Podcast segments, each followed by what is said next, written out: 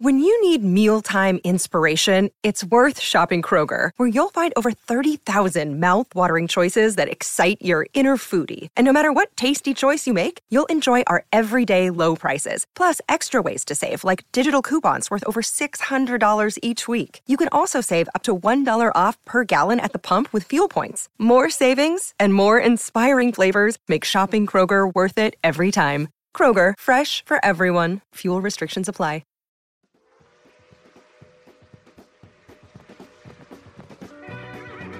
This podcast is part of E2C Network, where we share the whole Auburn experience. This is horsemanship rider Alexis Grogan and Kirsten Zahner, and you're listening to War Horses, the only collegiate equestrian podcast hosted by Auburn Elvis. Thank, Thank you very much. Okay, so that was Delaware State's Alexis Grogan and Kristen Zahner. And they were very kind to record a quick introduction message for the show. So, you know, if you've been listening to the show recently, you've probably noticed that I tend to get a rider who has won an MOP or something uh, recently in a victory, and you're probably telling yourself, well, hey, wait a minute, didn't Delaware State, uh, didn't they just ride against Georgia? Well, yes, you are correct. And you know what? There's a little bit of a story to that, but I'm not going to tell you uh, that story right now. Instead, what we're going to do is uh, we're going to go through the recaps, and then just when we get to that Delaware State Georgia meet, we'll talk about some things. So, uh, but first, what we're going to do is recap some of the earlier action that happened this weekend. Now, we're going to start off with Friday. We had a couple of uh, single discipline meets between Bridgewater College and Auburn, and Bridgewater and Oklahoma State. Uh, both these meets happened at Auburn, and they were single discipline only meets with four riders in the uh, two events. Also, when you have one of these meets where a single discipline team is up against a dual discipline team, it only counts on the single discipline team's record, not the dual discipline team's record. So, what you will tend to see happen sometimes is these dual teams, they'll put out a lineup with a bunch of riders in it that you wouldn't normally see if this was a dual meet. Um, and uh, that way, what it does is it basically gives you a chance to get more experience for these younger riders or to kind of reward these older riders who have been around a while and they need, you know, they haven't gotten a lot of starts. So, it gives them that opportunity to do that. And you can do it without a lot of risk risk because it's not really going to affect your record. It's really just whether or not um, uh, the other team's going to win. Anyway, so the Auburn meet was first. The Tigers jumped out to a big lead in equitation on the flat. Auburn won that three to one, and then in the second half, Auburn won fences three to one as well. So that made the final score um, Auburn six, uh, Bridgewater two, and uh, yeah, so nice uh, win there. And all the Auburn riders are ones that were um, uh, you don't normally see on the lineup, so gave them lots of good experience. Was a nice um, uh, opportunity for them to get into the saddle. Then we had Oklahoma State do the same sort of thing pretty much went the same way. Oklahoma State swept the flat four to nothing, and then in the second half they won fences three to one. So kind of each of these schools had their way with poor Bridgewater. That's what we expected, and there you go. There was also another meet on Friday. We had Fresno State at Texas A&M. Now, I didn't hold out much hope for the Bulldogs to get the upset here. Fresno State has really not looked super great this season. So, with this being on the road and, you know, th- their backs were really up against the wall here. The day got going with uh, equitation on the flat. That event went four to one for the Aggies. Reining was also going on at about that same time, and that went three to two in favor of A&M. So at the half, the score was Texas A&M seven, Fresno State three. Uh, so that's a pretty big lead, but there's always a chance that the team that's behind can come back. Uh, but I'll tell you, it's not very likely, especially when they're the visitor. So on we go to fences, and this one was a four to one victory for A and M. So that sealed the meet, but you know, they figured, hey, we've got all these riders and these horses standing over there. Why don't we go ahead and finish this thing? Uh, horsemanship uh, took to the saddle. A and M got that event three to two to bring everything to an end. So that's the final score of 14 to six for A and M. This was pretty much a whooping. Uh, we kind of expected it. Uh, it was a nice finish for A&M, a good finish for the fall. For Fresno State, they still had another meet the next day, so you know they had this chance to regroup. Um, and now let's talk about that Georgia Delaware State meet. So, in the meet previews last episode, I did not think this was going to be very close. And uh, you know what? I think we might have a clip of that.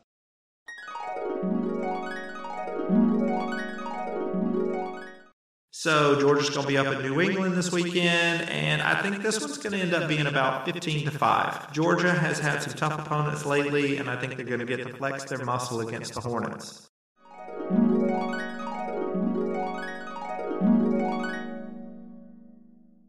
Yeah, okay, that was me. And you know what? I sounded very reasonable in that clip. Uh, so let's see what happened. Fences and horsemanship got going first in the uh, first half. Fences Georgia won that three to two. Okay, Georgia, that's good. They probably wanted one more, but hey, that's nothing to worry about, right? Let's keep going. Uh, up next was horsemanship. Here, Delaware State won that four to one, which you know, kind of wow, that's a little unexpected. Um, and this is, you know, at first I was like, well, wait a minute, did Georgia kind of maybe put in some riders that don't normally start because maybe they were just, you know, kind of seeing what would happen. They didn't figure it was going to be that much of a challenge. Um, and there was one rider for Georgia who this was her first start of the season, but all the others were longtime starters. And frankly, that girl who was the first time starter, she got her point. It was the other four who didn't, so wasn't her fault. Um, you know, they're horsemen, Georgia's horsemanship riders just did not win their points, and that happens, especially if it's on the road. And there you go. So that made the halftime score six to four in favor of Delaware State. So when you see a score like this in the first half, you know, the, the favored team is behind, you feel like, okay, well, things are going to fix themselves. That higher ranked team, they're going to get it together in the second half. So let's see what happened in the second half. Uh, reining went back and forth. Uh, DCU would get a point, then um, Georgia would, and then DCU, then Georgia would, and then DCU. So it went back and forth like that, and the Hornets took the majority there. So it was three to two, and they were sitting on uh, nine points. They only need one or two, depending on how many ties we're going to end up happening, uh, to win the whole day. So we go on to flat. Delaware State got the first point, which put them at 10. So the next point was a tie. So that right there did it. Uh, that won the meet right there. Uh, Georgia took two more points, and then uh, Delaware State got that last one. But it really didn't matter because the final score was 11 to 8, and Delaware State had won, y'all. Um, my goodness, what an upset. I mean, this on Twitter, I said this was bigger than the upset that UC Davis put on Auburn earlier in the season, but I was kind of thinking that Delaware State was not ranked ranked. Turns out they are ranked number 10. Um, so I guess technically this is not uh, that big of an upset, but it feels like a bigger upset than that UC Davis one was. And you know what? Today we are doing equitation over feelings. That was a bigger upset. So, congratulations, Delaware State. This was unexpected. It was one heck of a way for y'all to end the fall. Uh, of course, y'all did have a little another single discipline meet. We'll talk about that later. Um, for Georgia, I can tell you this is not really how they wanted to end up things. Um, they've had a little rough stretch here recently, but it's not the end of the world. They can turn this thing around when things get going again in the spring. Uh, but of course, until then, they're going to have to sit and stew about this. And while they are stewing about this, we will take a short break and we will come back after that uh, with some more recaps. Another day is here and you're ready for it. What to wear? Check. Breakfast, lunch, and dinner? Check. Planning for what's next and how to save for it? That's where Bank of America can help. For your financial to-dos, Bank of America has experts ready to help get you closer to your goals. Get started at one of our local financial centers or 24-7 in our mobile banking app. Find a location near you at bankofamerica.com slash talk to us. What would you like the power to do? Mobile banking requires downloading the app and is only available for select devices. Message and data rates may apply. Bank of America and a member FDIC. Okay, so on we go with some more meet recaps. Uh, the next meet to look at is South Dakota State at UT Martin. Now, I didn't hold out much hope for the Jackrabbits to get the upset here. As we just saw, being at home is a big deal, and uh, you know when you got these uh, programs going at one another, it just you know it's tough to get a, a, road win as it is. But when you've got one team that's probably a little bit bigger and got more talent, even harder. But let's see how it went. Fences was the first event of the day. That went four to one in favor of the Skyhawks. So right there, the home team came out strong. Uh, horsemanship was up next. Here, the Jackrabbits actually got the better of things. They won the event uh, three to two, uh, and that actually tracks with their stats this year. Uh, horsemanship is an event that UT Martin really needs to see some improvement in if they're going to upset some of the teams better than them. Um, so anyway, the halftime score here was six to four in favor of UT Martin. So nice lead, but not as big as they probably were hoping for. In the second half, though, they had flat next. Uh, South Dakota State has struggled on the flat all season, so they continued to struggle on Saturday, and uh, the points went four to one against them as well.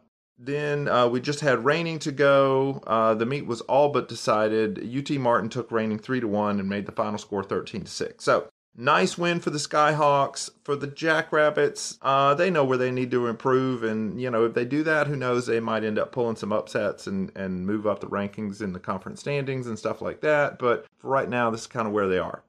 Uh, we've still got a ways to go here. Let's keep recapping some meets. Uh, Fresno State went over to Baylor on the second half of their Texas road trip, and things went a little bit better for them than they had the day before. Fences and horsemanship uh, went first. In fences, this was a 2 to 2 draw, so both teams looked good there. In horsemanship, Fresno State took the advantage. They won 3 to 2. So at the half, the Bulldogs actually had the lead. Small one, but still 5 to 4, that's a lead on we go to the second half uh, with equitation on the flat. Here, uh, Baylor won three to one and took the lead. The score was now uh, seven to six, so Baylor had that little bit of a lead just in front with Reining still to go. And this is kind of where the wheels fell off for Fresno State. Baylor won the event four to one, and that made the overall score eleven to seven Baylor. So it was close right up until when it wasn't close. But uh, this is a win for Baylor. They needed this to stay in the Big 12 title hunt. It's one that Fresno State probably wishes they could have gotten, and you know there were points probably they probably could have gotten. But anyway, the good news for the Bulldogs is that they've got um, some winnable home meets coming up uh, once the action resumes in February for them. So they could actually climb back into the national discussion if they can get hot. Now, we also had a single discipline meet. Uh, Lynchburg uh, rode against Georgia. Georgia knows how good Lynchburg is, so they did not take any chances. Um, everybody in the Bulldogs lineup was an experienced rider here. Uh, the flat was up first. They swept the event 5 0. Good job to those ladies. Uh, then Fences was next, and the Bulldogs took that event 4 to 1 with uh, Lynchburg's Jordan Turing, the only scoring rider for them in the meet. So it was a 9 to 1 thrashing by Georgia, gave them something to cheer about on their long flight home. So now we're going to jump ahead to Saturday here for just a minute. We're going to recap Lynchburg at Delaware State before we get to that Auburn Oklahoma State meet. Now we knew this one was going to be tough between these two uh, pair of Hornets. Fences was first. Delaware State won that three to two. Then Flat was second, and Lynchburg won that one three to two. So ended up in a tie, five five tie. So what you do in that case, you got to go back and total up all the judges' scores. In that tiebreaker, Lynchburg won 834 to 829. So very close, but a nice win for Lynchburg over a bigger program. Good job, Hornets. Now we're going to jump back in time to Friday and look at the meet of the week Oklahoma State at Auburn. Now, when I did the pre meet matchups for this one, it looked pretty even. I thought Auburn would have a little bit of an advantage in fences. Uh, flat would be about even. Auburn would maybe have the advantage in horsemanship. And in Reining, I kind of thought Oklahoma State would have a little bit of an advantage. So that's kind of how it looked. Um, I think I picked in my uh, preview last week on the podcast uh, for Auburn to win 12 to 7. But let's see what exactly happened. So the meet began with equitation on the flat. Now, Auburn's flat group started out this season a bit shaky, but they have looked really strong recently uh, against Texas A&M last week. They were really good. So this week they looked again very good. Auburn won the flat four to one. Reining was the other event going on, and I'll tell you that this Auburn Reining bunch, I have maligned them a little bit this fall. Well, the Reining squad went 4 and 0 um, on the day against Oklahoma State. So at the half, the score was a whopping 8 to 1 Auburn lead. Now, keep in mind, Auburn started off the same way back at Oklahoma State last year, but the difference here is A, the lead is a little bit larger this time, and B, that meet last year started with Auburn's two strongest events, and this one started with Auburn's two weaker events. So if they've got that lead with these events, it's looking really good for Auburn at this point. So I think you can see where I'm going with this. Uh, fences kicked off in the second half, and here is where Auburn slammed the door shut. They swept the event five to nothing. Horsemanship was the last one of the day, and here's where Oklahoma State had their best effort. They won that of three to two, and that's actually kind of noteworthy considering how talented Auburn is in horsemanship. So that's a, a bit of a of a moral victory there. So the final score here was Auburn 15, Oklahoma State 4. Big win for Auburn. It keeps the home winning streak alive. I believe it's up to about 26 straight home meets now. Anyway, it stretches back to November 10th of 2017 against Georgia was the last time they lost at home. The Tigers are probably the second best team in the nation. They have that crazy loss to UC Davis, but other than that, they've been getting it done at home and on the road, which only SMU can say that other than Auburn. For Oklahoma State, this would have been a big win to get, but as a loss, it's not the end of the world. They're still looming in that Big 12 title hunt, and if they can clean up some things in flat and reining, probably, then they could make another big postseason run. Now, last week I did a big in depth treatment of each team's rankings. This week I'm going to just hit the highlights for you. Uh, keep in mind the top eight is really what we're concerned about because the cutoff point, that's where it is for the national championship. SMU was number one. They're undefeated. They beat Oklahoma State on the road, uh, so they're the best right now. They go on the road a bunch in the spring and they'll probably pick up some losses then, but until that happens, it's the Mustangs' world. TCU is number two. They beat Oklahoma State at home. They beat Texas A&M on the road, and they lost to Baylor on the road. They did some other stuff, but those are your highlights. Uh, no big negatives, so they're number two in the nation. Auburn is number three. They beat Texas A&M and Oklahoma State at home. They beat South Carolina and Georgia on the road, but that loss to UC Davis on the road is really kind of something you just can't get past. Um, they're probably a, a little bit better than TCU, but that that loss still has to be factored in. Texas A&M is number four. Uh, they lost to the two teams above them, TCU and Auburn. TCU was at home, Auburn was on the road. They also lost at Georgia. They beat South Carolina at home and UC Davis on the road. Not the best resume, but it's better than most teams. South Carolina is number five. They beat Baylor and Georgia at home. They lost at A&M, lost at home to Auburn. Uh, the home loss to Auburn isn't ideal, but otherwise, this is a pretty realistic resume if the Auburn loss had been on the road, they'd be ranked even higher. But oh well, this is it's still pretty nice considering how last season went for them. Oklahoma State is number six. They lost to SMU at home. They lost to TCU and Auburn on the road. They beat Baylor at home. So not a super resume right now. Um, not better than the teams above them, but not worse than the teams below them. Georgia has dropped to number seven. They beat Baylor and Texas A&M at home. They beat UC Davis on the road, but they lost uh, to Auburn at home and they lost to South Carolina or at South Carolina and Delaware State on the road. So the Bulldogs are not in danger of not making the playoff right now, but they're really going to need to get some big wins in the spring just to be safe. And the number eight team right now is Baylor. They lost at South Carolina, at Georgia, at Oklahoma State, at SMU, but they beat TCU at home. Their season gets a little easier in the spring for Baylor, but uh, they really are going to need more to crow about than that TCU home win. So, like I said, after eight, it doesn't really matter at the end of the season, but we're not quite at the end of the season yet. So, I'll just at least mention those teams that are trying to jump over uh, Georgia and Baylor. UC Davis has that Auburn home win, but otherwise, they haven't beaten anyone of note. Uh, UT Martin hasn't beaten anyone above them. They beat Delaware State on the road and South Dakota State at a neutral site, which is pretty good.